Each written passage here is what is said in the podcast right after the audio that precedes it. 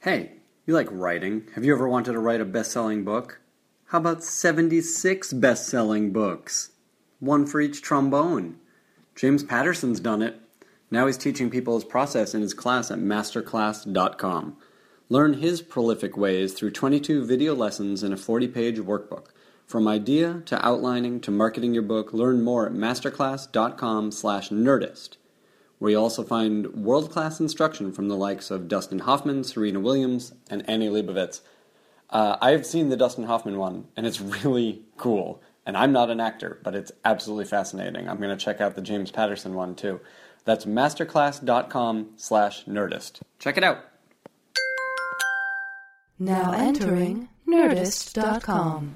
Here we go. Last live Nerdist Writers panels of the year are coming up in October and November. Los Angeles, October 15th at CBS Radford Studio. Uh, with CBS Studio all star showrunners, including Rob Doherty of Elementary, Aileen Brosh McKenna of Crazy Ex Girlfriend, Craig Sweeny of Limitless, and our old pal Jennie Snyder Urman, the showrunner of Jane the Virgin. This should be a really fun time. It's hosted at CBS, but you can get tickets. They're really cheap, only $5. Uh, hope you can join us on October 15th.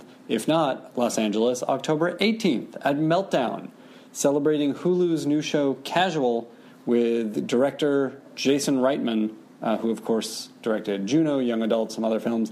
Uh, our old friend Liz Tigelaar, the creator of Life Unexpected, uh, and all the folks behind Casual will also be screening episodes you have never seen before. Uh, so join us on the 18th for that, Los Angeles. And finally, Boston, November 14th at Brookline Booksmith with Joe Hill. This was rescheduled from last month. Uh, we're finally going to do this. Uh, Joe is a terrific writer and a great guy. It should be a fun conversation, uh, and that benefits 826 Boston. All the others benefit 826 LA. Hope you can join us. For details, go to writerspanel.tumblr.com. Writerspanel.tumblr.com. That's where I'll put all of the information as well as more information and other stuff. It's the Nerdist Writers Panel, and it's hosted by Ben Blacker, where he gets a bunch of writers and he asks them lots of questions, and it's starting now, so this will be the end of the theme. My name is Ben Blacker. I'm the creator and moderator of the Nerdist Writers Panel. I'm also a television writer myself, having written for Supernatural, Supah Ninjas, uh, DreamWorks, Puss in Boots, and currently FX's new series Cassius and Clay. Okay, please meet all of our panelists. Give them a round of applause, please.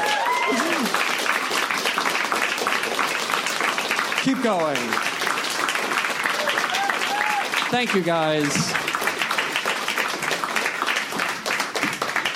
Thank you so much for being here. Starting here with Jason, please introduce yourself. Uh, tell us why we've seen your name on our television screens, and tell us what you are currently working on. I am Jason Rothenberg. I created The Hundred, and uh, wow, thank you. Um, and I'm currently working on The Hundred, season three. Thank Um, you, Janine. I'm Janine Sherman Barrois. I was an executive producer on Criminal Minds. I was there for five. I was there for five seasons. Um, before that, on ER, Third Watch. Um, I'm currently under an overall deal at Warner Brothers. And it's so developing. I'm developing. Yes. Yes, Great. I'm in the trenches. Cool. My name is Zev Borow. Uh, I wrote on Chuck, the Chuck television show. That- that's what it was called, right? Yeah. Chuck colon the Chuck television Chuck show. on the Cut television show, the Chuck years, uh, for the first three seasons. And uh, last year I wrote on, and I wrote on a few shows after that. And then last year I wrote on the show Forever. And uh, this year, oh, I just finished an Amazon show called Mad Dogs, and uh, I'm developing as well. Woo! Just got to woo a lot. Um, uh, hey, I'm Gloria Calderon Kellett, and I have been on How I Met Your Mother, Rules of Engagement, Devious Maids. I'm not going to tell you everything. You got to IMDb some of it. Uh, I was just on iZombie. I now have. Thanks. Uh, and I now have a uh, I have a new show that I can't announce yet, but s- stay tuned. I feel like we should just announce it. Can we do that? I No, want to we so can't. bad. By the time this comes out, By it the will time be this announced. comes out, it'll be and it's exciting. Yeah, it's cool. Yeah, it's exciting. Um, all right, so here's what I want to talk about. There, uh, my brain is full right now because I have a lot of questions for you guys. So I'm just going to throw them at you. There's not going to be any rhyme or reason. Um, most, if not all of you, have uh, developed material and pitched material. So I'm really curious, and I want to start with the drama people uh, and talk about pitching, uh, your style of pitching a show, how you feel about pitching a show. Uh, and I'm spe- especially curious about pitching a highly serialized show because that, that has been the thing this year and, and the past couple of years. Uh, Jason, let's start with you. When you pitched The 100, was it the highly serialized show that we know it to be now? Yeah, I mean, I hate procedurals. No offense to procedurals, but I, uh, I really, taking them out right now. really- I get that. I get the sort of luxury that a procedural engine gives you, but at the same time, creatively, I, they would they just don't excite me. So, and I come from the feature side, and, and so I really looked at the hundred as this is a movie. This is a big movie that we're going to tell in. At the time, we didn't know it was going to be 13 parts in season one, but uh, as it turned out, it was 13 parts, and you don't really know the whole season when you when you go to pitch. You know what they want to know. At Warner Brothers, especially, they've got like this ridiculously rigid pitch format they give you when you go in. I'm sure this is true. Um, and you start with a teaser, and you give them a little taste of the thing. And so I think I pitched the teaser of the pilot, which is remarkably close to what we actually did.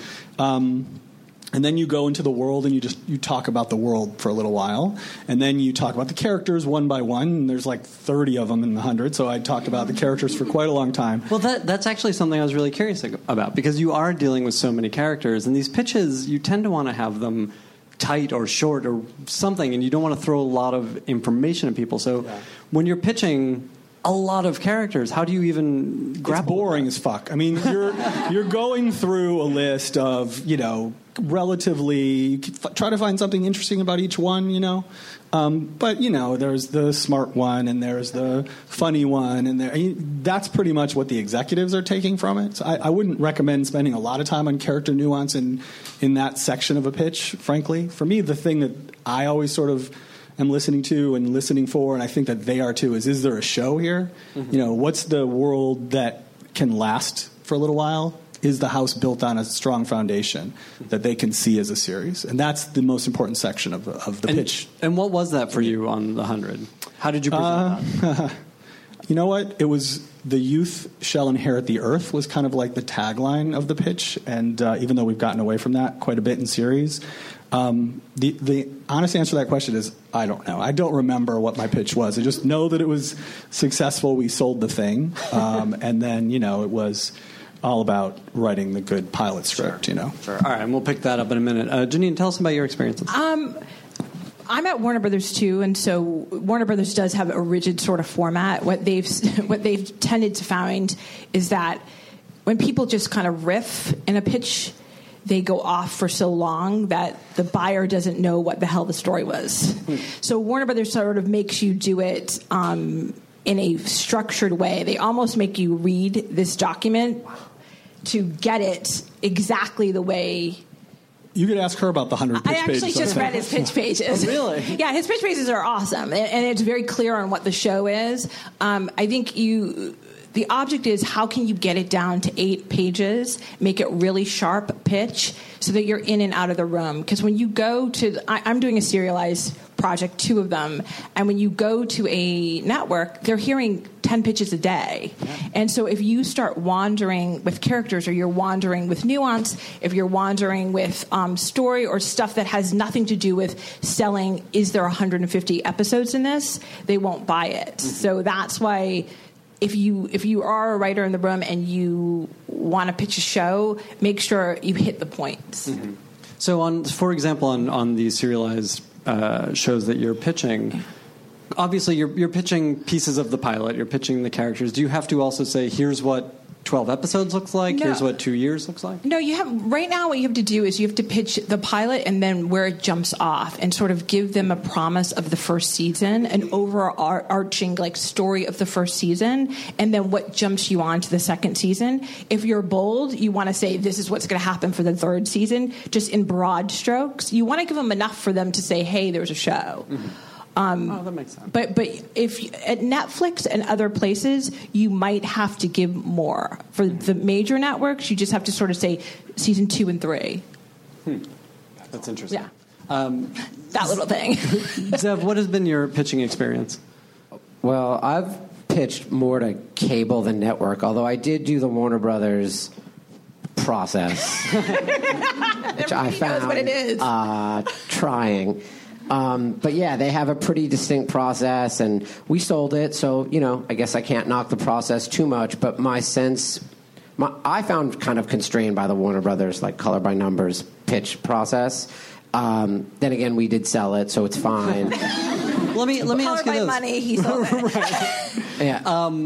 How do you prefer to pitch, and then how was this the, Well, the strictures different? you know you're like you're telling a story i think for people want to know i think people want to know like what is this show about? Why should it exist?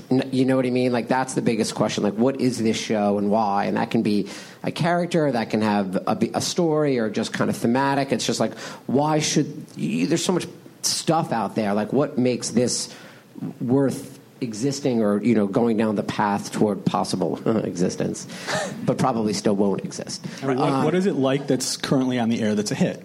yeah exactly But how's it different? yeah, it's like The Graduate meets, um, and uh, anyway, and so uh, you know, I like to.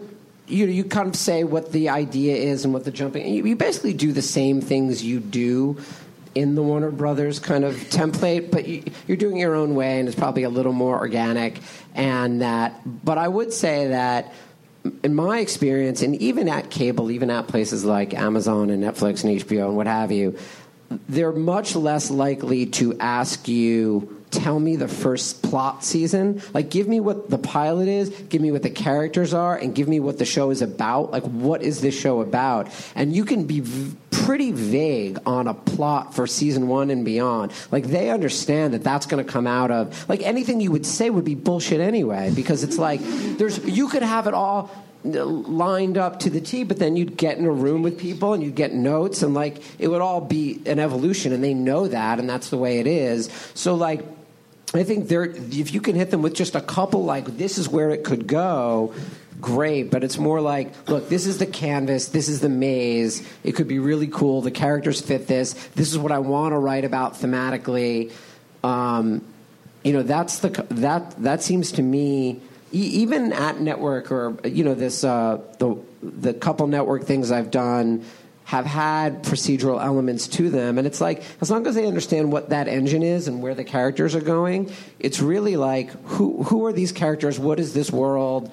And the other stuff to me is secondary. I mean on a show like yours that's super um, serialized. I'm sure it would be quite different.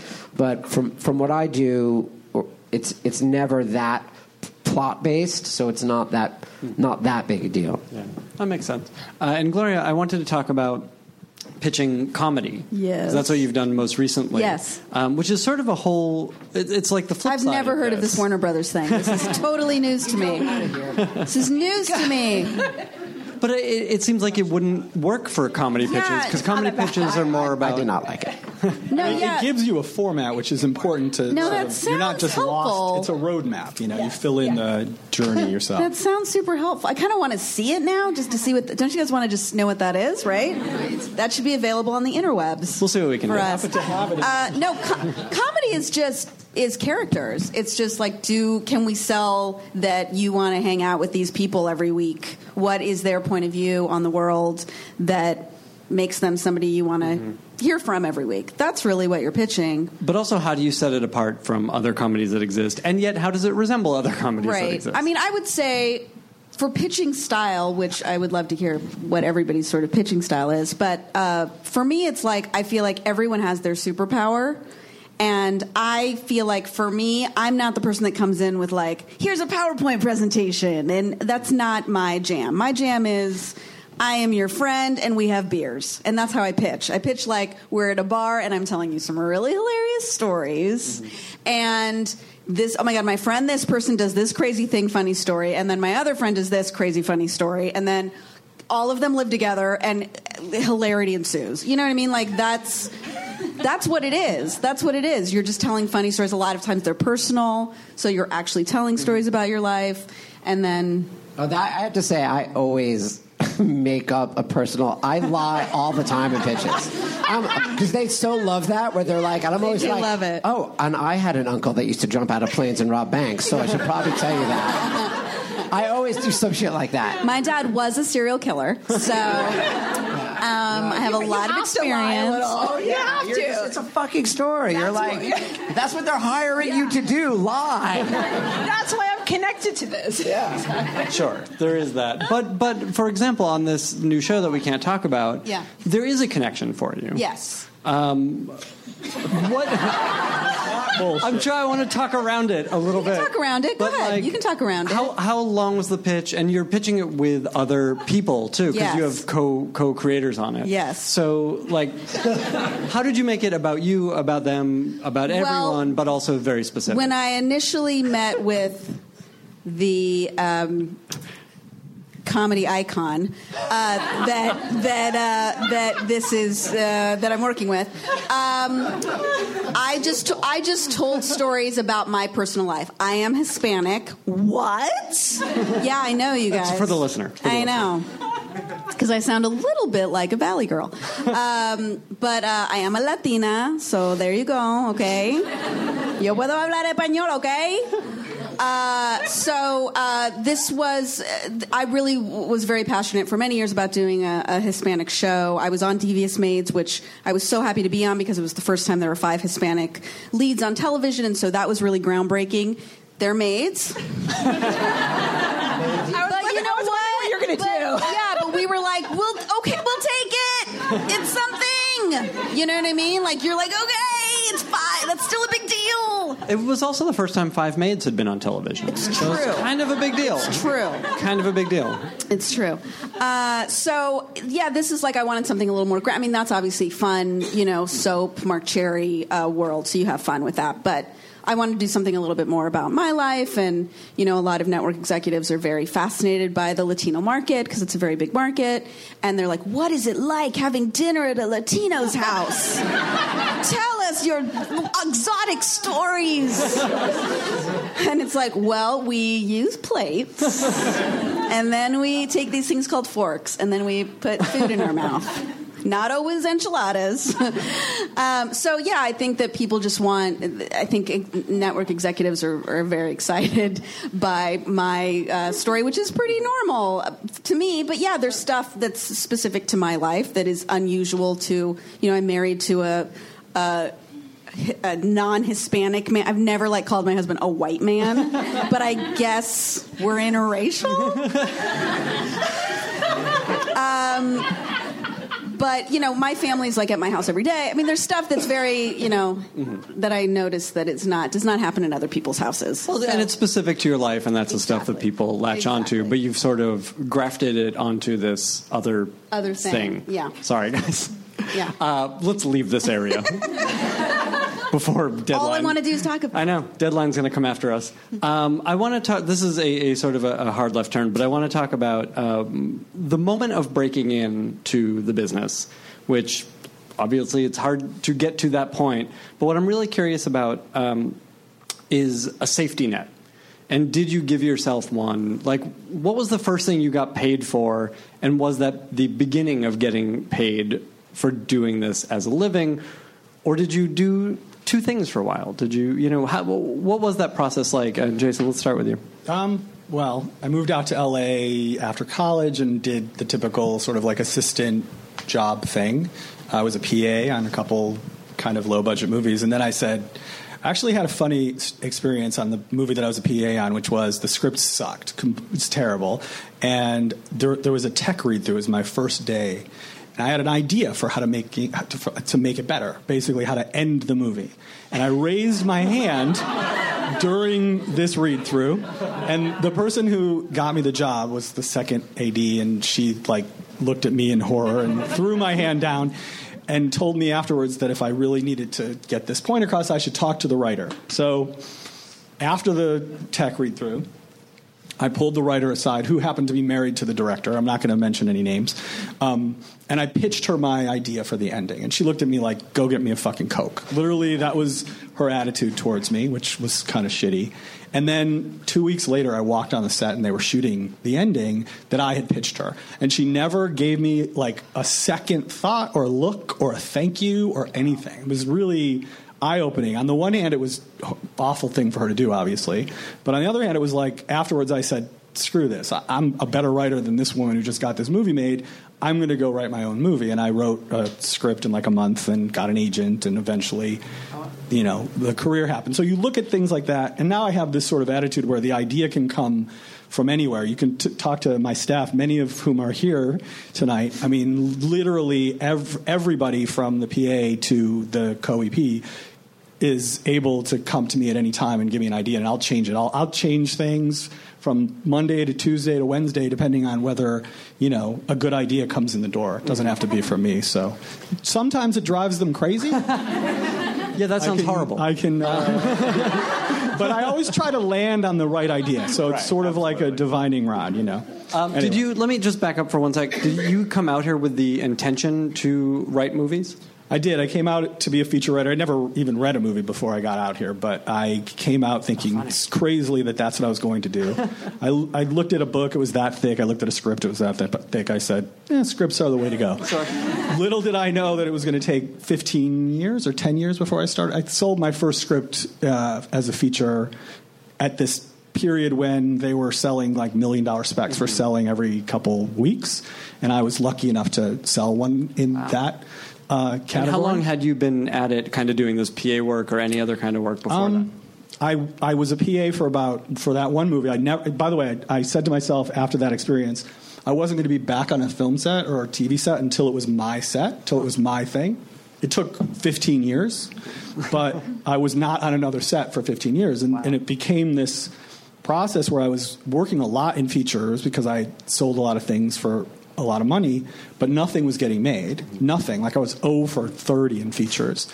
And I finally, and these are like big adaptation, high level studio assignments. Um, and then I finally said, you know, I have to figure this out. I, I didn't come out here to write scripts and entertain like the five executives who are reading the projects. And so I wrote a pilot, and that pilot got shot. It was called The Body Politic um, about five or six years ago. And then I wrote another that didn't get shot, and another that didn't get shot, and then The Hundred happened. So, wow. yeah. So it seems like it was sort of a, a conscious decision to move into TV after working in features for so long. Yeah, I mean, it was a combination of when I got that pilot made, it was addictive. It was suddenly the director was looking at me and saying, because I'd been fired by some of the best directors in Hollywood. Seriously, I was fired by Ron Howard twice. Okay, On the same on the film? same movie. it was actually Will Smith's fault, not Ron Howard's fault, but that's another story. Uh, I would like to hear that story. Sorry, guys. Take a break. Really? Okay. Yeah. So it was called Colossus, and it was an adaptation of the book. There was a movie called Colossus in the 70s. Anybody ever hear of the Colossus, the Forbin Project? It's a cult classic. It's a great movie. And we were adapting it. I worked with Ron pretty closely. I actually love Ron. I have nothing bad to say about Ron. And about a year into developing it, um, Will Smith attached a star. And this was obviously like the best news I'd ever gotten in my life. It was suddenly this movie was going to happen for sure. You know, Will, in a sci fi movie that sucks, grosses $600 million, right? So none I'm not I'm not saying his movies suck, but if they did, they would gross a lot of money. at least that at that time. Anyway, so we, we worked on it together and I had about two months where I was driving out to Calabasas to Will Smith's house and I was sitting in a in in his like dining room and his chef was sort of taking our order. It was Ron Howard, Will Smith, and me. And I had no business being in that room. Like it was, it was incredibly cool and entertaining. And after a few minutes, it was like just three guys shooting a shit, and it was, it was actually awesome. But anyway, so I developed it with him for about a month or two, and then I did my draft. I uh, worked with him for about a month or two, and then I did my draft, and he didn't like it, and he brought a guy, fired me, brought a guy in to work on it. I was upset. I went off to do other things. I wrote, the, I think I wrote the hundred in the in the intervening time period, and then Will dropped off the movie, and Ron called me and said, "Come back. You have to come back. You have to bring back to this project what we loved about it in the first place." And I said, "Okay, of course I will. This is my baby. I love this project." And anyway, so I come back and I do another draft and I bring it back to what they were all excited about and they were going to make the movie again and i got a call that will smith was on his way to the studio to talk about doing colossus again and i was like i said to them the person who called me i said there's no way you're going to fall for the fool's gold again not that he's fool's gold but yeah, he kind of is. And so, anyway, uh, what happened was they said, no, don't. You have nothing to worry about. We know we're only here because of you. You got us back to this place. We love what you've done. Ron totally loves what you've done. 45 minutes later, I get a call that I'm fired again. So, because he wanted to bring in his his guy. And by the way, this was uh, when I got this call. I was tech scouting the hundred in Vancouver, so I was like, "Fuck, I don't care. I, I'm I'm making my show right now. happy and ending. Go with God." And by the way, that movie has not been made. So, This this may be the second or third time I've heard on these panels this story about Will Smith. I'm not kidding. Go go check the old uh, episodes. Now to be politically correct for a second, he is. I don't love him. I don't. I don't love him. But he's brilliant. He is brilliant, and in the room he's brilliant, and he comes up with great ideas. But he also doesn't know what he wants to do. So he's like, you know, you're there trying to be a catcher of like the fastballs that are coming in, and lots of times they're hitting the bull. You know what I mean? They're like sailing wide, and those are the ones that sometimes you get stuck being forced to write. And I wouldn't do that, and that's why I got fired. So. Uh, and I just want to ask you one more question before we move on, just about um, in the intervening years while you were trying to make a living at this. What kind of jobs were you doing? How were you paying your rent? Well, I was I was actually always making a living. I mean, I, I once I you mean before I sold the script for Yeah. a lot of money, um, I was doing like I'd, I wrote a martial arts movie for eight thousand dollars, and then I wrote another movie for like eight or ten thousand dollars, none of which got made. But I was able to sort of string it together. Um, and then this, you know, payday happened, and that kind of like that was the best and the worst thing that happened because I, I all of a sudden had money. I had no idea how to play with that, but and I spent it all, and I paid my friends back, and like I was broke after two years, but uh, it was fun two years. Good answer. Uh, Janine, uh, sort of the same question about your origin story. How did you start to find footing? How did I get my powers? yeah, how'd you get your powers? What bit you? How did you start to find footing? And what was the first piece of writing you got paid for? I my first piece of writing was on um, Jamie Foxx. I, I was in half hour. I was in comedy. I wrote on Jamie Foxx and I wrote on the PJs. And I came out here like everybody, sort of wanting to write and knew that I needed a job. I started PAing on stuff. I worked for Eric Gold and Jimmy Miller. I worked for Judd Apatow. I got fired from Judd Apatow. I like I worked for the Wayans. I did everything that I could possibly do to just make a living. And then at night I would write. Um, And what kind of stuff were you writing at the time? Because this sounds like uh, the time when we would write specs of existing It- shows. Yeah, I, I wrote specs of exist, existing stuff. I mean, it, this was a while ago. I mean, this was like Friends and Mm-hmm. Mad About You. You wrote all that sort of stuff, and and you didn't write spec pilots at the time. You just wrote, copied someone else's stuff.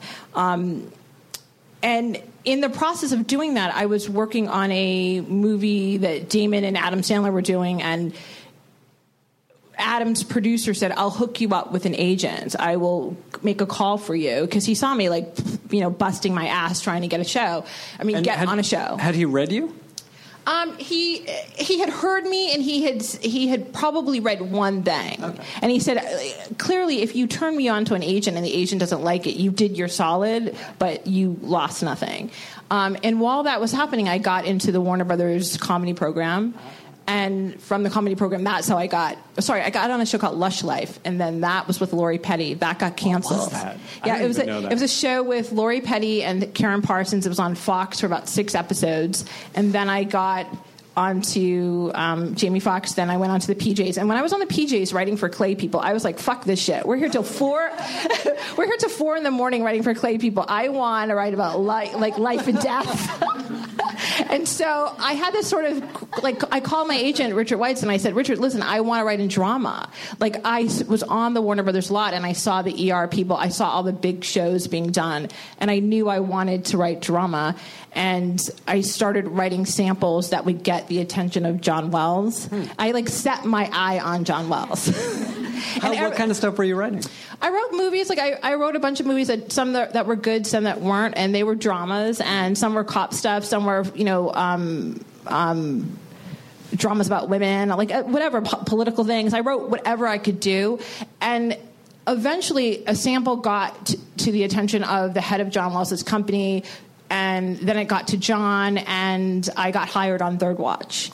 Um, and I was on Third Watch, and then I was on ER, and I kind of got mentored under Wells for nine seasons, which is sort of unheard of. Yeah. And and that's when I started to sort of you know make money and and was doing it for a living and not worried. Like in comedy, you're sort of worried when you're on a show that for me like.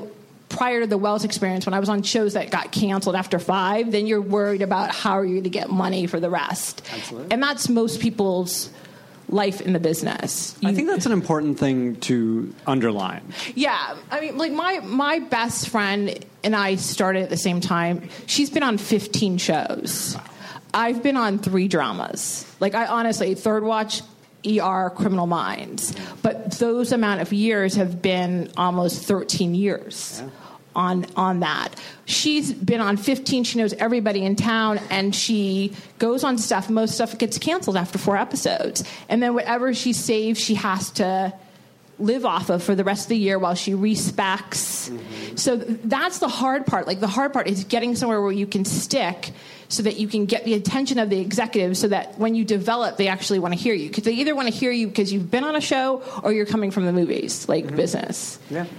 Um, I'm just. I just want to ask a quick question, and I'm going to open this question up later, so you know we can revisit it. Um, but what were the comedy rooms you were in like, and how were those different from like the Wells Room, which we've heard a little bit about in the past? Um, I mean, the, one of the greatest rooms I was in was in the PJs, which was sort of like the Harvard Lampoon. It was run by Larry Wilmore and by Steve Tompkins. Um, it was great. I mean, it was probably 15 people, but when I was in, 15 people pitching jokes all day. All day. And I would literally go to the bathroom and have panic attacks like, God, please give me a fucking joke. um, but they had a na- there were there are people that are so funny they should be at the Laugh Factory. But they have not made it at the Laugh Factory, so that they're sublimating that desire by being comedy writers. and you, as a normal human being, up against them daily is a, a very good prescription for a Prozac. You know what I mean? So, so um, those were tough. When you go to a drama on a Wells show specifically, um, and and we ran Criminal Minds the same way. You're in a room three times a week. Sometimes you're in it five times a week, but there is not a pressure to pitch jokes. You're pitching story, you're pitching content, and the sort of heart palpitations of joke, joke, joke, joke, joke mm-hmm. is removed. But I guess if you are a comedy person and you go in a drama room with John Wells and you don't know how to pitch story or or conflict, mm-hmm. you might have heart palpitations. It just you just got to kind of find your people. Mm-hmm. It's, it's interesting that you went down the comedy path first, though. I mean, was that the original intention? Is that why you came here? I I I came here because I thought I wanted to write movies. Then I started working for people that were in comedy. And I said, "Oh my God! I didn't even understand you could write television for a living and make a living. Like, I didn't under like I didn't under, I knew who Norman Lear was. Like I knew there were these famous names, but I didn't know that there were staffs of people, like twelve writers that sit in a room that get paid all day and they wear jeans and sneakers and t-shirts. like I didn't I didn't even understand that. And so once I saw it and I saw, you know, Judd and all these other people on these shows, I was like, holy shit, I can do that while I'm trying to get my feature career going. And then once you get bitten by the bug of television, you realize here on TV, you make a movie every eight days, and it's so satisfying because it actually gets done. Like you see it, like you can say, "Hey, mom and dad, turn on the TV, my shit's on." Whereas, whereas when you write movies, it's hard. It might never happen. Absolutely. Yeah. I kind of wish it would slow down a little bit. Yeah, exactly. Exactly. Um, all right, Zev, I want to talk to you about the same uh, breaking in experience. I feel like I, I saw your name a lot before I knew you as a TV writer. Yeah, Is I, that uh, true? Like as a story writer and stuff like that? No, I I uh, I never thought I didn't like want to write for TV or I, or live in Los Angeles or uh, I still really don't want to live in Los Angeles. And uh, I was I was a magazine writer, and I uh, started this magazine with Dave Eggers when we were young in San Francisco called Might, and then we did this magazine called McSweeney's together. And then that led to like I was writing for the New Yorker and Rolling Stone and New York Magazine, and just doing a lot of magazine journalism and going on tour with rock bands, and it was fun. It was like a blast, uh, and doing that in New York, and that's really what I thought I wanted to do. I grew up. Um, wanting to be like a magazine writer and, and do all of that. I worshipped uh, all of that kind of print journalism in the 60s and the 70s, and I dug all of it. And I loved it, and it was great, and it was a fun, fun life. But I had all these um, friends in California. And increasingly, my journalism was becoming like less about the people I was writing about and more about me. Uh, and it just became like the Zev show and the article all the time.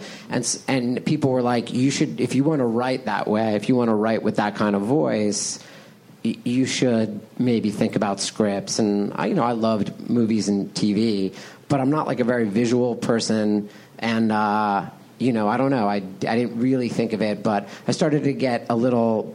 Magazines started to get like a little kind of celebby, like you had to do all this kind of celebrity journalism, which I hated, or it was really hard to just do cool stuff. But I mean, let me just interrupt for a 2nd mm-hmm. It, it's interesting that, like, with Might and McSweeney's, mm-hmm. you guys, it seemed from the outside you were making magazines that you wanted to make, Well, yeah. telling stories that you wanted to tell. Well, th- that was like being in a band, those magazines, because we made no money and they were cool and we loved it and it was like, it was great. But then we started to need to make dough. We all moved to New York and started writing for big magazines, which was a thrill. Like I was, my, all I ever wanted growing up was to write for the New Yorker. And I was starting, I was writing for the New Yorker when I was like 23, 24 years old.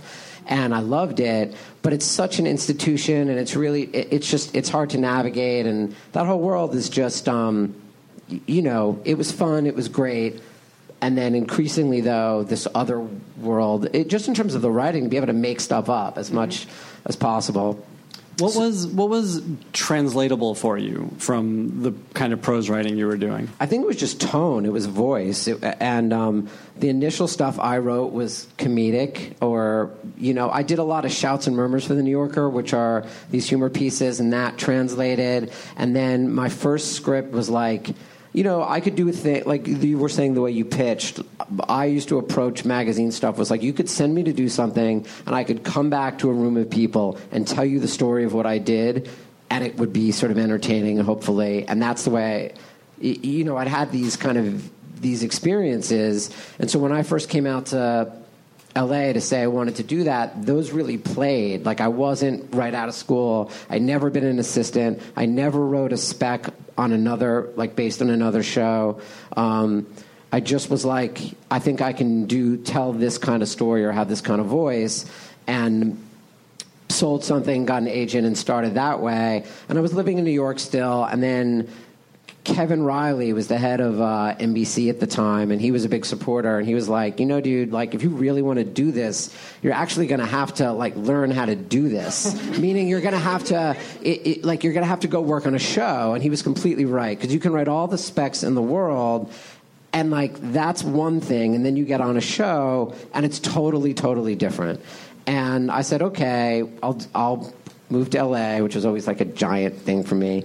And uh, and Chuck was just like a interesting hybrid of a show. And I met Josh Schwartz, and I met Matt Miller, who's a friend of ours, and it was. Uh, it was it just seemed the right show so i did it but i had a hugely i was miserable for like the first season and i just thought i made a terrible mistake i didn't understand the format i thought it was like i thought it was so goofy and like i couldn't under and all, my scripts were getting like eviscerated.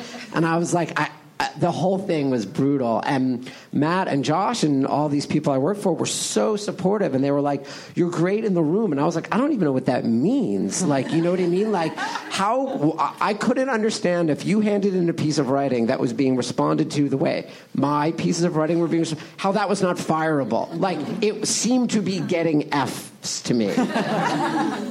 And they were like so complimentary and it was just i didn't understand it and i was miserable and it was hot here and i never would have don't worry like get my dry cleaning That's done probably why Matt liked you so much because you were more miserable than he was. oh yeah yeah yeah i'm definitely more miserable than matt um, and uh, let, let me just yeah. ask this uh, before we get too far away from it. Writing in a room is very different from the kind of solitary uh, magazine or even spec writing that you had been doing. how did you adjust to that? And and I mean, clearly they liked what you were doing. So what were you doing? I, I, you know, I don't know. I think they liked I, ideas and they liked voice. But what you realize is, especially when you're a staff writer, you're you're beginning a process. You have so much help, and you're not required to put it kind of all on your shoulders and really kind of like write the script in the way you would a spec script and and a lot of people are there to ha- help you and to take what you can give something and and kind of fashion it along and but I didn't really understand that and I didn't also understand that what I viewed as not being good at it was just the process was just people like right but I want it a little this way or that way or whatever. Or, right, of course, the creator of the show is going to kind of want to give it his voice to it too. And I just took every. I had just had never been through a process where you weren't getting. It, it, I just thought, well, you're changing everything, you know? Like, how good could it be? Um, yeah. Obviously. And it sucked, so, you know. There you go. Has it become easier for you? You've been on no, a few nothing staffs is easy now. for me. Yeah. no, it's become a little. It's I know. I'm, listen, everybody who's a writer knows it's like it's never not personal. It's never easy to take a note. It's never. I mean, I, I don't know. Most writers, I think, are that way. That said, you do become. It, you do understand the process more, and so in that sense, it, it does become easier in one way. And I don't know. I mean, does it become easier to get notes? No. uh, let's hear about it from any of you.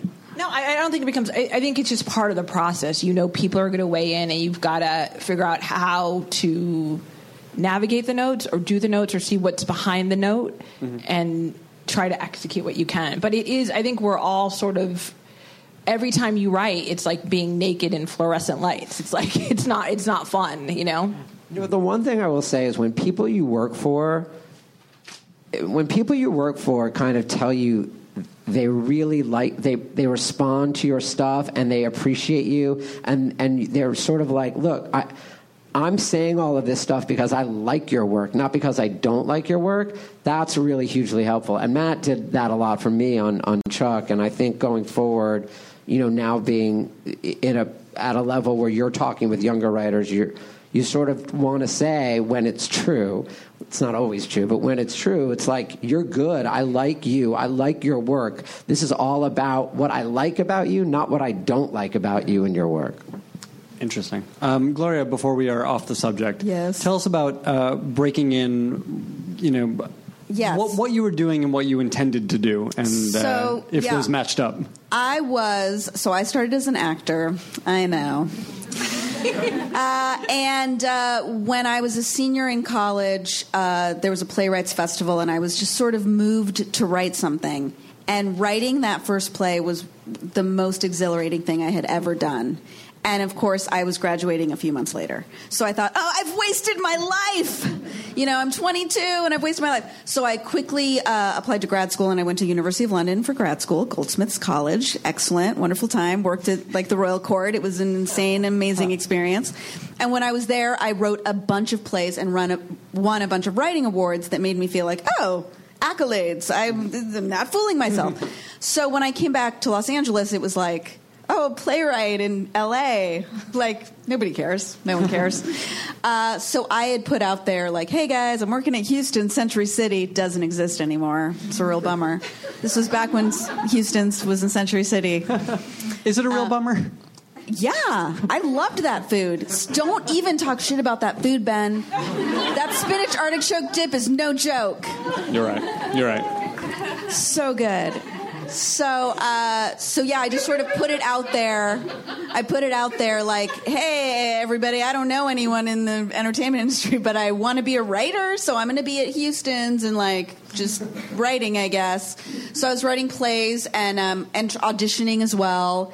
And every audition I went on, this is like 11 years ago now, 12 years ago, it was right before it was awesome to be Latino. Now it's awesome. Then it was like right before it was awesome.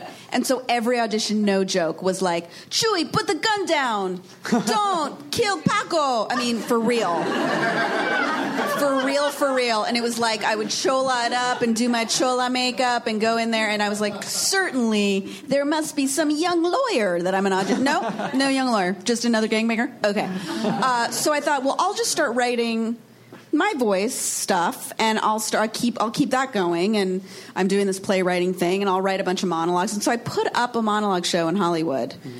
And that monologue show is every job I've ever gotten was because I put up that show. Yeah. What? Tell us about the writing of that and the content of that, and then sort of what it led to. Yes. So I was also trying stand up because I was just like, I'm going to try everything. Um, and so I was doing stand up, and as a stand, I was not a good stand up, but I would tell like funny stories, and I thought, oh, that's really I'm a monologue writer. Like there's funny elements, but so everyone at the time too, like when a girl goes out to do stand up, it was like, let's see what she's got. You know, all the guys would stand in the back. So I was like, I'm to do 15 monologues about women, and they're all to be funny, and the girls are to be like babes, and we're to get all shapes and sizes and ethnicities, and it's to be awesome. And uh, I went to every charity in town that I loved, and I gave them 10 free tickets to opening night for any of their volunteers. And the first two, and then gave tickets to the, the actors. And the first two nights we were sold out for free tickets. Like we weren't making any money. And then the rest of the show, we had a line around the block Wow. because people just word of mouth, and that's my my agent came to that show, my manager came to that show. That's how I got representation. Everything happened because of that. And then shortly thereafter, I got a phone call from somebody I went to Loyola with, um, Chris Anata, who was like, "Hey, are you still looking for an assistant thing? I saw your play. I thought you're, I think you're really funny. I think you're really talented." And, and I was like, "Yeah." And he's like, give, give me your resume and fax it to this address. It was all very, yeah, fax. Yeah, right? So I did, and it ended up being Cameron Crowe. So I worked, my first industry job was like second assistant to Cameron Crowe, answering, like answering phones and picking up packages for post production of Vanilla Sky. And uh, Were you writing in this time? I was. That's what they wanted because it was such a tedious. It was like a nothing job because he had a first assistant. He's the most chill, laid back human ever. So he didn't really need anything of me except for you know we had a PA to even do runs. So uh, he wanted us. He wanted somebody who was a writer. So I spent a year and a half like writing, and then finally was like. So I think I want to do this TV thing, and he's like, "You should write a spec." And I said, "What's a spec?" Like I didn't know anything, and I wrote a Sex in the City spec, and What was it about? um, it was what's funny is two years later they did an episode very similar. It always It was about a g- she dates like a man child basically, and then she ended up. You guys remember that episode? I think mine was pretty good. um, so yeah, so when I was working for Cameron, um, I was putting up the show. And then I got the agent manager, and then um, I got an offer to do uh, to be a writer's assistant. So I left Cameron, which was very. The other thing that's so hard is you'll get these good jobs, you'll get these like plum jobs that you have to leave sometimes, and it's so hard. It's so hard to leave like a great situation. And I sat down with him and I was like, "Hey, I think I got to go do this thing." And he's like, "Go do it!" So supportive. And I was a writer's assistant for six episodes of The Ortegas for NBC that never aired and um, and then my agent manager started sending me out on all these. I had never been on a TV show on a staff, never been on a staff, sending me on a bunch of pitch meetings to pitch at HBO and pitch because people wanted to take characters from my play and adapt them to TV. So I went. My first pitch was at HBO, and I walked in thinking, well, they saw the play, so I'm going to pitch characters from the play.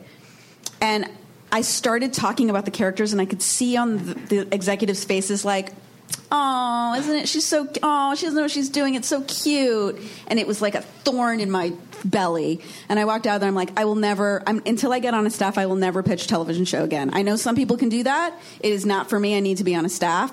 So I need to. I also would like to sit down with any showrunner who will sit down with me so I can just t- bend their ear. And so they kindly they found this man, Mark Reisman, who was a writer on Frasier and Friends, I think, with my manager. And I had coffee with him, and I asked him like a million questions. And two months later, he got a show picked up, and he hired me as staff writer. That's amazing. And that was my first job.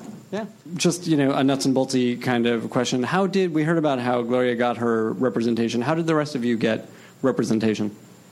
I wrote a s- right after the PA experience. I, the first script that I wrote, I applied to UCLA Extension, and I got into a like a rewriting class taught by a woman who, at the end of the class, said, asked if she could be my manager, and I didn't know anybody, so I said sure, and she got me an agent. Okay. So yeah. I, I sent scripts out blindly. People say don't do that, and agents called. And then I also had other referrals of friends who said, "Oh, I was in writing groups. Writing groups were really big, and um, friends that were on shows referred their agent or a junior agent, and then eventually." I got an agent. I mean, I think I think if you do it and you continuously do it, the doors will open. I think that's what happens here.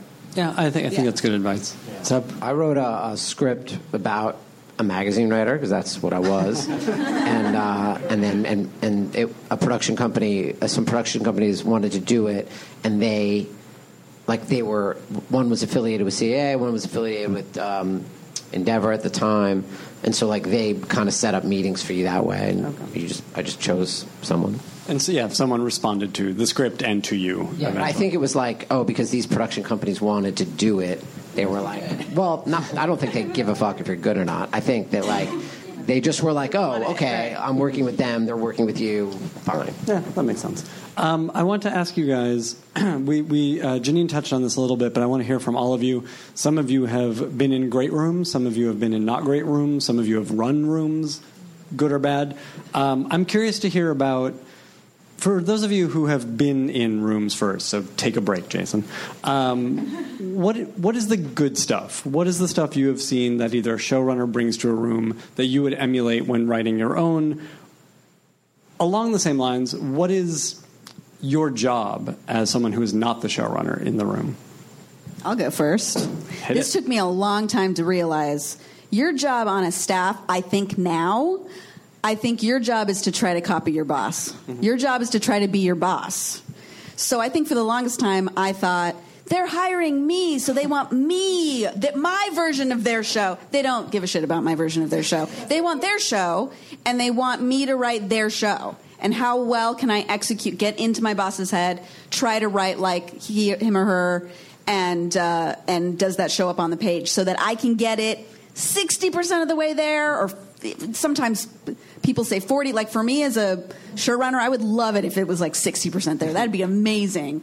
Or 75 or 100, it's close to 100 as possible so that by the time it gets to me, because I can't write every episode, or they can't write every episode, they just do their judging to it and it's done. That's, I think, the job, really. Yeah, that makes sense. Which is why original pilot specs is a weird thing, I think, to read. I think it sh- you should read a spec of an existing TV show as well, because it only shows what their voice is. It doesn't show that they can emulate anyone else's voice, I think.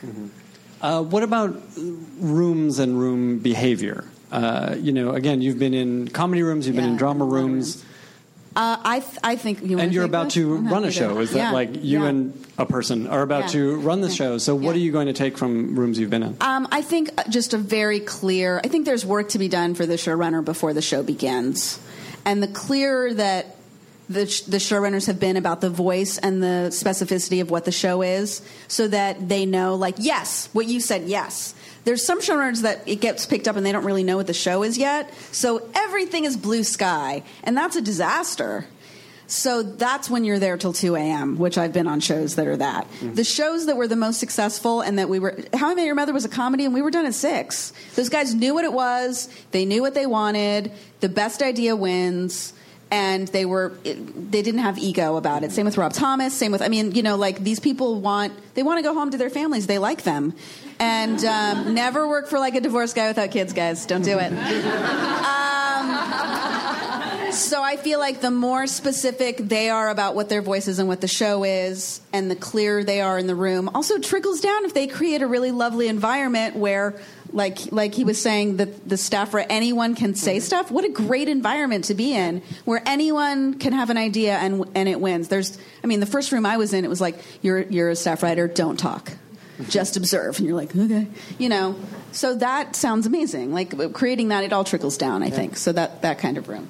We go home at six o'clock too. so. Nice, nice. Um, Zev, I want to. I think it's really interesting that when you got that job on Chuck, clearly they liked what you were doing in the room, um, but what you were doing in the room seems very different to what Gloria is describing. Yeah, I mean, I, I had a, yeah, I was, uh, and I would say that, like, I don't, I mean, you're right in some senses, but I don't copy your boss. That's just, I mean, I think there are people that, I, I don't know, that's not, I think you just should, you should, try to impart something i think the hard part is this is like people don't have sometimes and this can be not to do with their own kind of uh, self-awareness but how they are relating to the show or the showrunner where you're like okay i'm getting a sense of what this person wants the parameters but within that he or she wants ideas, and he may he want he wants to be told or she wants to be told I'm wrong sometimes, and somebody has to do that. Um, and I think you know I look if the Matt and the and Josh and all those people in the early Chuck room would always I was a staff writer, but I was very but I was, you know, because I was coming from another. It wasn't like my first job, and I had had some success in this other form of print or writing, whatever. And so I was very vocal and quite opinionated, and they made fun of it, but they appreciated it. They appreciated it, and uh, I think that's. Uh, I mean, I would say, look, I think your job on a on a in a room is to get the showrunner home earlier than he would have without you. Um, that said, y- you know, you you do have to. I've been in I've been in tons of rooms where the knock on someone can be just as easily they're doing nothing, they're not giving enough, as they are they're giving too much. You know, and everyone has had that experience where you're where you're like. This person's sitting there, and whether because they're afraid or they don't feel comfortable or whatever, they're giving us nothing. And that's really not helpful, you know? I've been in situations where I've been left to the run rooms and it's so different when you're when you're the person at the board like putting up beats versus sitting over there you're suddenly like all right fucking people. Pitch. yeah, yeah stop let's do this. Like I don't want to be talking all the time. And you know you, you know when you're sitting back and pitching it's like all right I'll think about this for a little while. I'll think about dinner and then I'll talk about whatever. And when, when you're trying to get the room running you need people to engage. Um, now, the, the thing is, is it can be really frustrating when someone's engaging and they're they're not engaging in the right way. And it's like it's so alchemical, and it's nothing you can teach. And every situation is different. Every room chemistry is different. So I don't know if there's like a you know a Warner Brothers template for that one. No, but it is like it is still read the room. Like it is still like you have to read the room, and every room's going to be different, and every showrunner and what he need he or she needs is going to be. It's like different. going out to dinner with 10 people you don't know and being like, all right, can we all try to talk about something that's like moving in a direction? Can we order five dishes from this menu? I think Janine. you're, I think you're sort of trying to move this ball up a hill or a rock up a hill, and you just want people to help you do it mm-hmm. in the conversation. And it's great to have like side conversations and all that because that's part of getting the conversation generated.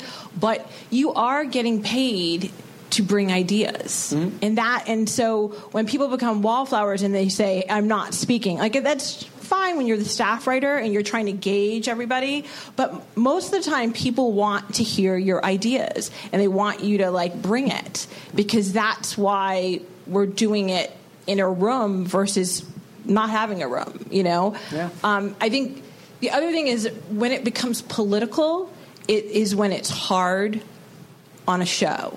And and everybody has been in rooms where regardless of what level, whether you're running the room, whether you're low level, mid level, there's politics because whenever you put 10 people in a room, shit happens. And so you um, are left all I can say is when you get your first job, read the room and do not count anybody out. Do not play people against people. Do not side with, don't get involved in that. Literally do the work, be friends with everyone because it's musical chairs. You never know who's going to have a chair and who's not. Like just play the whole, like, just be part of the process and try to remove yourself from the high school politics of it. Yeah, I think and I'd say advice. don't don't keep score when you're in a room. That's the worst. And people look, it's really natural, and everybody does it to some extent in their own heads. But like, it's not about how much you're producing or putting or your pitches are getting up versus everyone else. And if you're playing that game all the time, you're really not. It's bad for you. It's bad for the room. It's bad for everyone. And I think that the the senior producers and the showrunners and the creators have to create an atmosphere where that's like it's not about that. I was going to add something. John Wells had a quote. He used to say, "It's not what you can do for your script; it's what you can do for someone else's." And that was sort of the mantra. Like you have to sort of approach it like we're all just trying to make this better. This keeping score thing sucks, when, and you know when people are doing that, and they remind you, "Oh, that was theirs. Oh, th- that was theirs. I did it again." You're like, honestly, everybody just wants to get a good script. Period. They just want a great script. If anything, I think the opposite can be amazing. Like the people that I remember are the ones that are like, Oh, Bob said that thing. That uh, Bob's idea was really good. Like when you're crediting other people and you're the person doing that, that is awesome. I People always love you. that. Yeah, lie about it. I do that all the time, but it's not true. So I'm always like, I think it was Jill's idea. yeah. People Happy Jill? love to. Everybody wants an attaboy. Like Yes. they totally want it. I mean, I have the weirdest experience because, you know, honestly, I have no room experience. I came from the feature side, and my first room, I was kind of running it. I mean, I had showrunners in season one, but I was effectively, creatively running the show.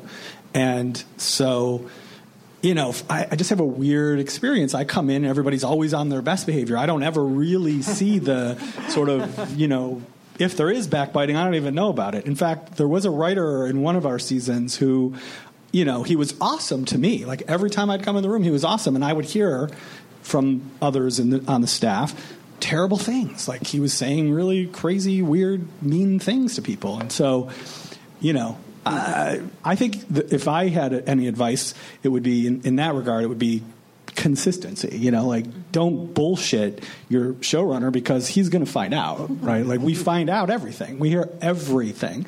So, um, but yeah, I mean, it's a really difficult. Sometimes it's difficult to be uh, the person in the room that has the least room experience, and I think that's probably why I. I run the show in a way where I'm listening to a lot of different voices all the time. Um, so Well, al- along those same lines, what are your expectations of your room?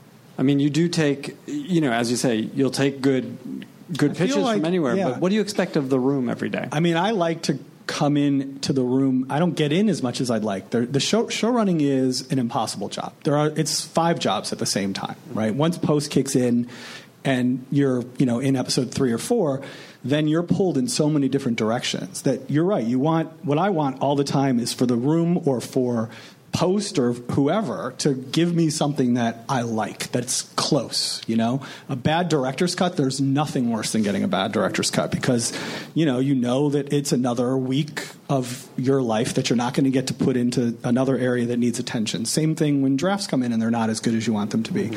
So you really do just want things to come in at um, a place where you read it and you can say, I have this little mantra every time I'm about to read something or every time I'm about to watch something, please be good, please be good, please be good. I, because if it's good, my life is awesome. I have a weekend. You know, I, I'll, I will see my kids. I will see my wife. And if it's not, then I know, you know, not only am I going to be at the office till 10 or 11 o'clock at night, even, you know, on the weekends, but other areas of the show are going to suffer. And so it's kind of like a domino effect of bad things. So how do, how do you, as the showrunner, create that target for your writers or for any department?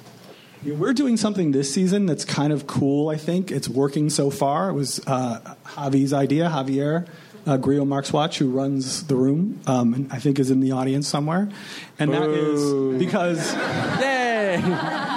Who's, uh, by the way, who who uh, co-hosts the Children of Tendu podcast, which, if you guys don't know it, uh, is a our it's like our our pretty cousin podcast, um, and you guys should absolutely check it out. It's Javi and uh, Jose Molina talking about their experiences in how how many years of television.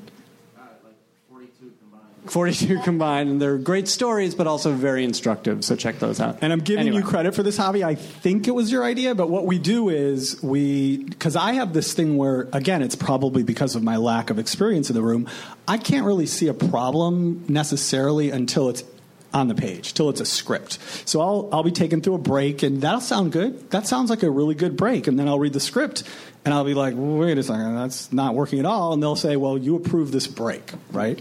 So now what we're doing is we're. should, by the way, let's just pause so you can explain what the break is to listeners. The break is the room will go th- essentially the episode, scene by scene, act by act, and they will pitch it to me, to the showrunner, um, to try and get it off the board, which means that I've liked the break and I say, let's go write that thing, right? That's essentially, we don't have to write outlines this year because the studios uh, and the network have been really supportive and uh, we, yes. That's very un CW too. Um, yeah, I mean, they trust what we're doing. They love the show, and, and so we've been given a lot of leeway. I, we get almost no notes from them either. I mean, it's been Just out of creatively. curiosity, do you just pitch story areas?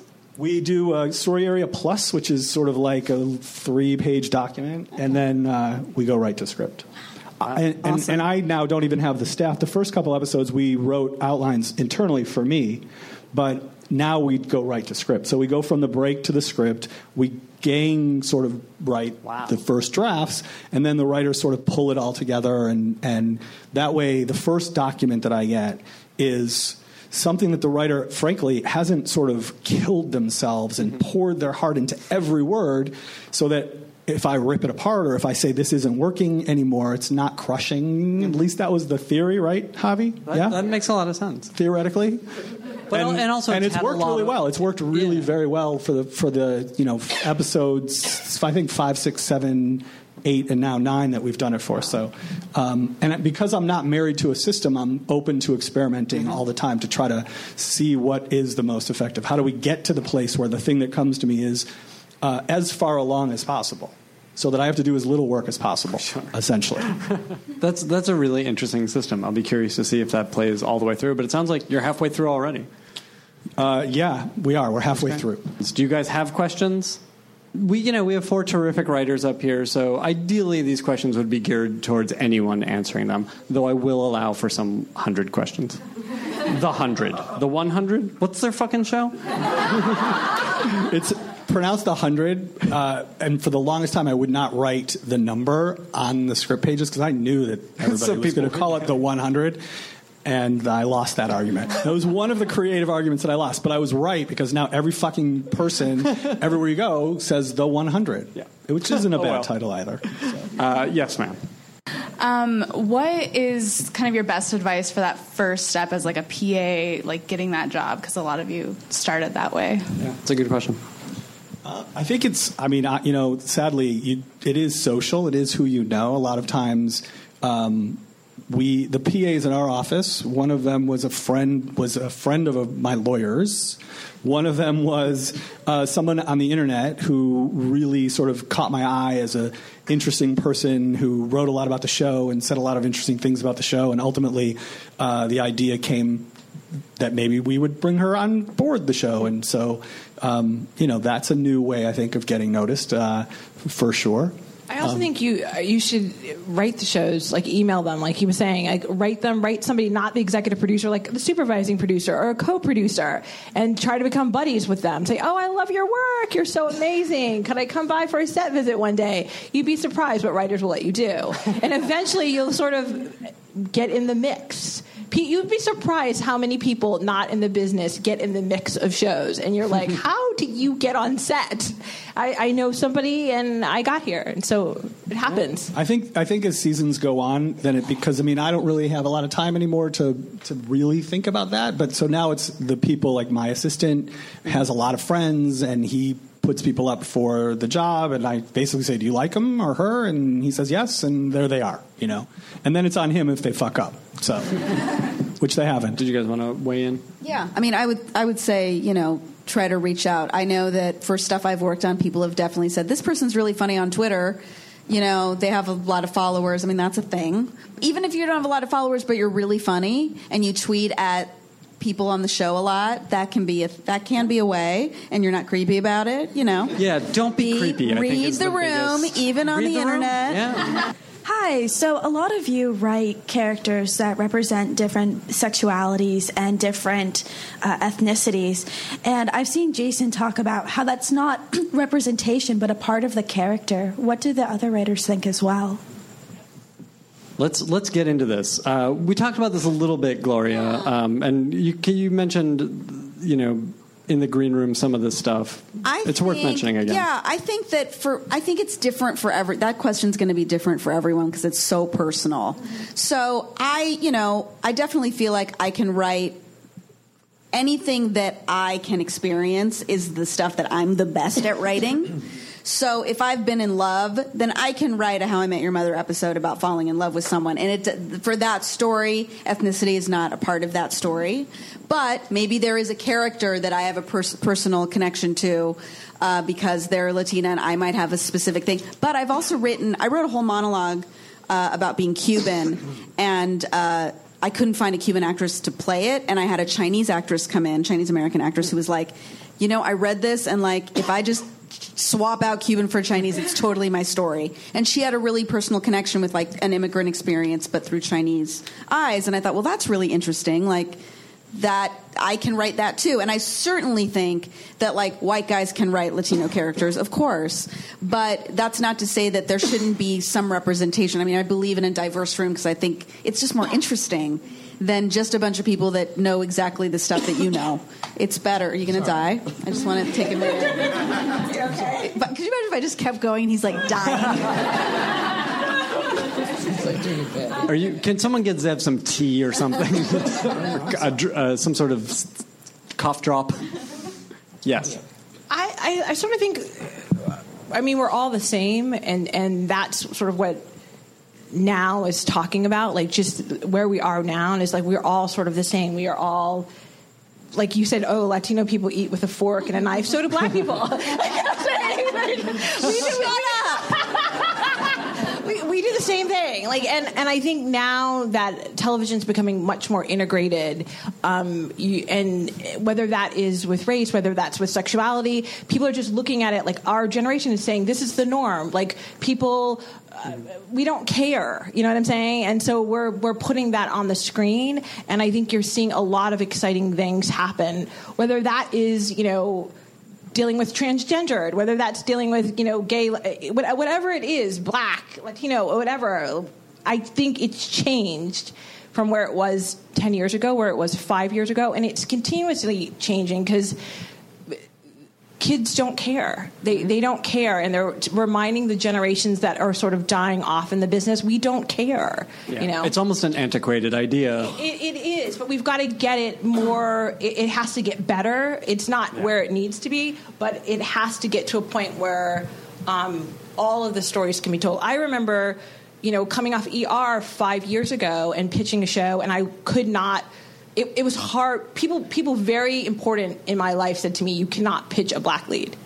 Like you just cannot. It will not sell. It will not do well. You cannot for a drama. It it has failed over and over. You cannot do it. I mean, in in five years, I mean, look what we have. We have Scandal. We have How to Get Away with Murder. We have Empire. We have like the minorities are shutting it down. Like you know what I mean? Like we have all of these things that are changing the world and there you're seeing the scandal not scandal cast you're seeing the empire cast go to monaco and people are like oh my god so then it, it, it's breaking the norms of saying oh black or latino or asian people cannot do well overseas it's just changing and and we're just catching up hollywood to it's not just a white guy's game Is there an expectation of the material you'll pitch as a black writer? I don't. I mean, like I, I have literally been in rooms where I, I thought this was the norm. With Wells, it was always integrated. When I was on Third Watch, John Ridley was on the show, Jorge Zamacona was on the show. It was always integrated. I just sort of thought that's how rooms were. I didn't realize that there were rooms where it was just all like white guys. Like I, I just didn't even know that that existed. I was working for the most powerful white guy who had integrated rooms. I just thought we all kind of got along. And so then I would go to panels and I'd see people. Um, talk about how oh it's not integrated so for me in the room at er i just pitched stories that i wanted to tell sometimes i want to tell a story about a black woman from katrina who's you know left with nothing who has cancer sometimes i want to tell a story about an irish cop you know who was who just got shot or shot his partner you know so i I just said I want to tell stories. I've been living in the world. It's like asking Shakespeare. Like Shakespeare wrote about the rich, he was poor. It's like we've been living in the world, looking at people all our lives. We've dated all different races. Like we can write anything. So I think you're just seeing a generation of people going, we can write anything. So when people in the room turn to me and say, what would a black person do? I'm like, I know 100 black people. I don't know what your fucking black person would do. I, like, I, I'm not going to speak for all of black people. Like I, I'm just not because I'm not going to turn to you and go, what would a white guy do? Like I'm writing about human beings, and I'm going to go, what would a human being do? Mm-hmm. Or this character? Or this character, yeah. Uh, thank you guys for coming. Um, I really appreciate it. It was really, really enlightening. Um, but I have a, sim- a similar sort of question about um, sort of getting noticed. I know that you um, ha- put up your own show, and I was kind of interested. A lot of people these days are making their own stuff and putting it out there. We have YouTube, we have um, d- like different networks and stuff to put your own stuff out there. So I'm just sort of wondering. Um, how if you did something similar to that, um, how you went about it, and and what were the hardest parts for you. Well, doing the play, I had never put up a play before. So I didn't know what I was doing at all. And you just teach yourself. It's awesome. It's the best thing ever to put up a show because you don't know anything and you're like, I'm going to fail big. uh, you know, like I took unemployment checks. That's what I was using, like in between gigs to put up this play while I was in between like jobs and would save that. And uh, yeah, you just figure it out. I mean, the the part that's so interesting about everyone's like origin story is that there's no origin story that's the same. Everyone has some different thing because part of this journey is that you figure something out.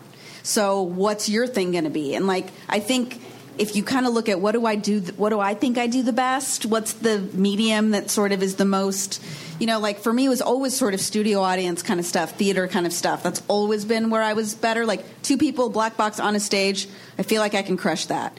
So that's what I knew would be the best representation for people to come and see the work. So that was for me what was the best. However, if I was much more visual, I would absolutely shoot stuff and try to do that and show what I could do. Because if it's good, people will people will tell people and people people want to be people helpful. are watching. People yeah. are watching. Yeah, I would also say that, like, you know, I think it's if you do good stuff, people want and this idea that like there's a barrier, like people are desperate for people that are talented, and if you find the thing that like most expresses your voice, whether you know it's theater or it's uh, shooting something or it's writing something, then do that. I mean, I think you will find very little barrier to entry uh, once you're doing something really good, people are really excited for that and want it.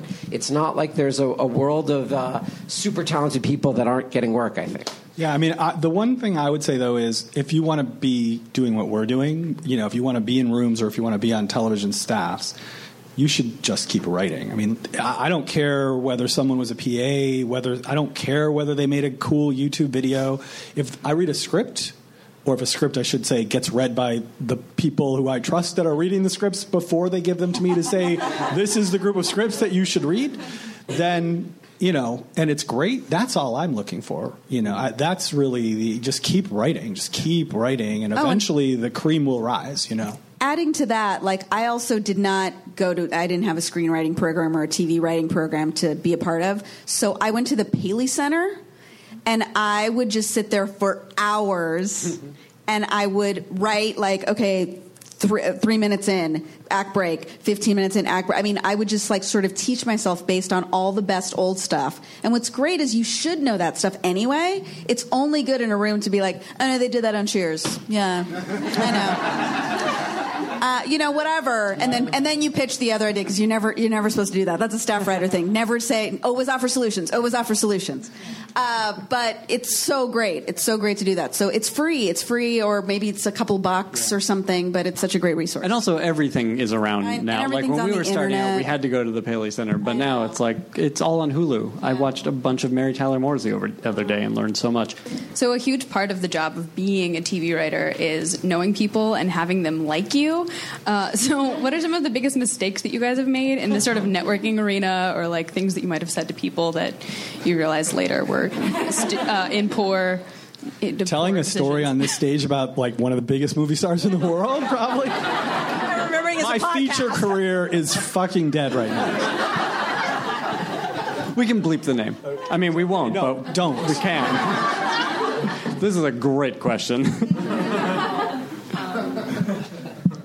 I mean, these are all learning opportunities, right? When you, especially when you start out. it's all good. It's all. I, I feel like maybe at the beginning, I think I was so overzealous. Like I think the first room I was in, somebody asked me. I, I did, yeah. Like one of the first comedy meetings I had with like an executive. They were like, "Are you a story person or a joke person?" I was like, "Both." You know, like just because you don't know, you don't even know what to say. You've never been in a room to know what your thing is, and you're just excited about every. I think I was like, Whatever's going to pay my rent. "Yeah, it's like that. Yes, I can do that, that, or that, or that." You know. That's a retarded question to ask someone. It's like, I don't know. Thank what are you, you. dude? Thank you. Seth. Um, no, I think like I think that uh, for me, I think I had m- more success the more specific I got about what I thought I did well. Like in the beginning, when it was like I can do anything. Like there's so few people that I think can do anything. that it's okay to say like this is what I do what I feel like I really do good right now. This is sort of you know I hate using like brand, but like this is kind of what I can do right now and what's really good and hopefully that will grow and expand with time. But if I can at least say if you need this, I'm your gal and feel so confident about what that thing is, that that seems like a good. I don't know. Yeah. Guys, What what were uh, you know? I'll broaden this question out a little bit, but what what were mistakes you made early on that you did learn from, whether it was in scripting, in the room, whatever, in pitching.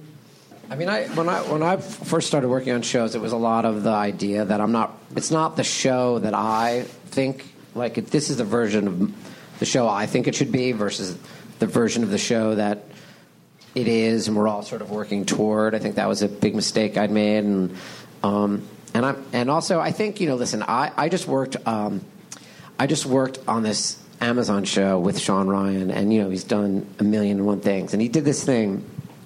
He wrote a script, and he we I'd never done this on any show before, but you sat with the it was a small room, but you sat with six people and gave notes on everybody's script, and I was like, is Sean going to do this? Is he going to sit down and we're going to do this with him? And then secondly, I was like, are we really supposed to give notes? Like, what's the deal here? Is it like the there's a comma missing on page four?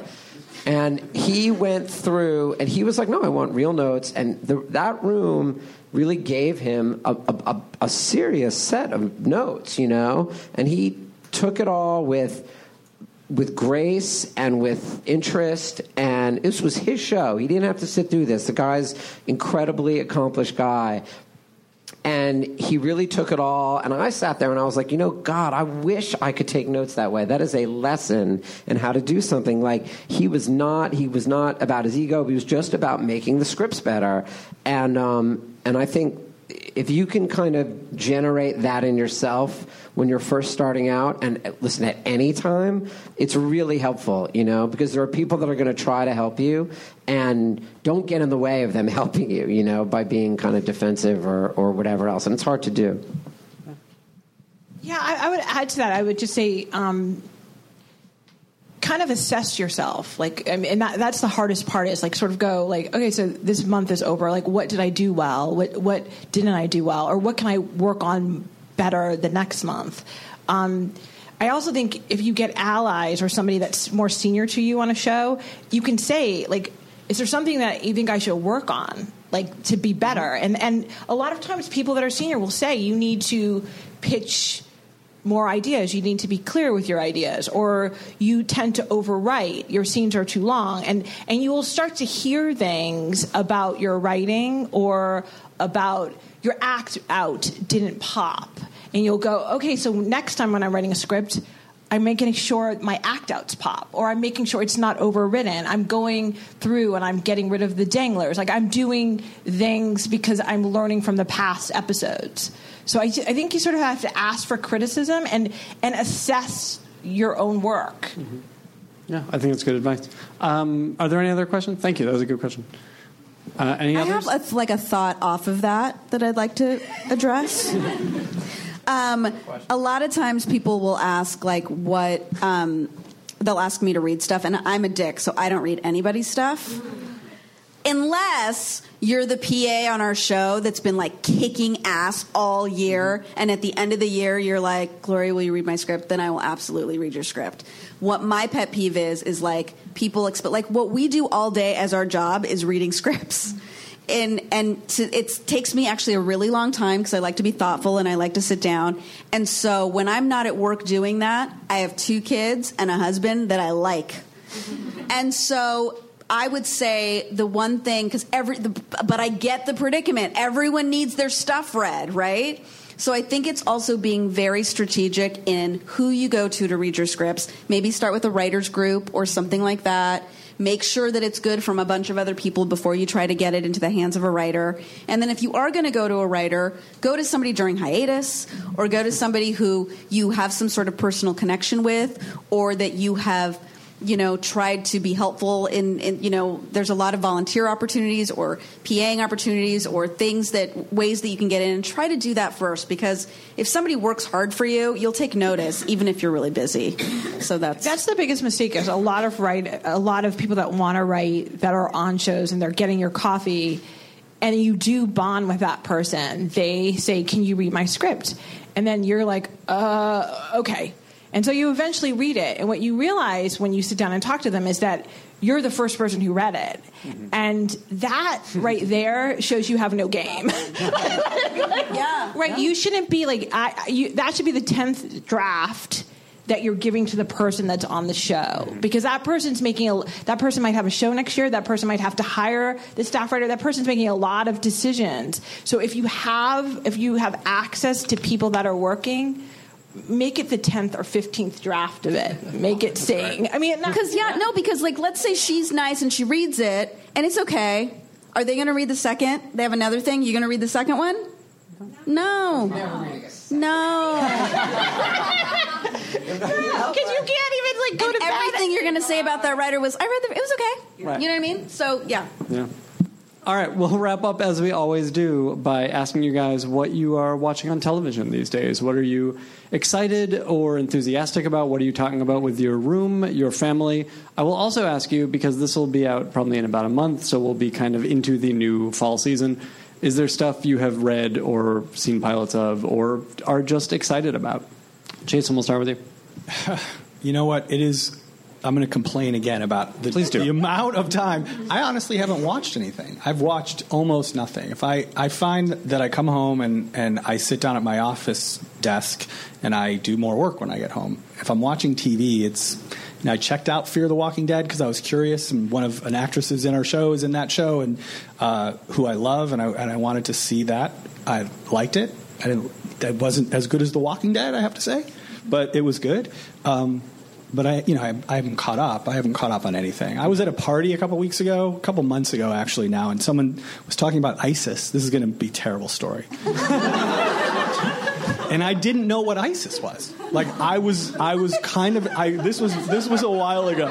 This is. I listen. I said it was a terrible story. It doesn't speak. It does not speak uh, well of me. I realized that, and I'm a very political person prior to having the show. So the show's all consuming. Sure. And that's you know episode fucking three was great of the show, which I'm working on a cut of now. That's what you've watched most recently. How old are your children?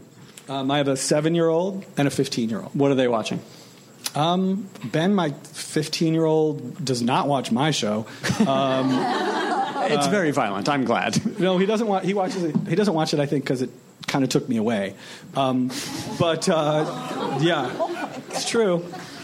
Um, he watches YouTube. He watches. He doesn't really watch shows. He watches. You know, the Family Guy is always on when I go into his room, so he watches the Family Guy. But he's like got five different devices happening while he's watching it. And my little one watches um, SpongeBob constantly now. So Good answers, Janine. You're so you don't want to answer this question.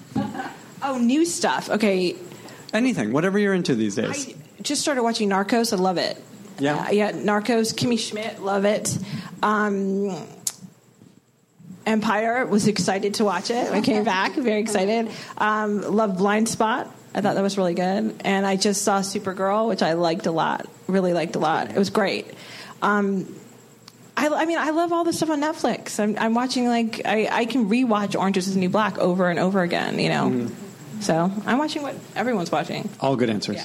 Thank you. Zev. Uh, God, I don't really. Oh, God, I watch so little TV, but the show that I'm really obsessed by is Broad City on Comedy Central. Awesome. I think that show is deeply, deeply awesome, and those girls are deeply, deeply awesome, and it's it makes me so homesick for New York City. I can't even tell you.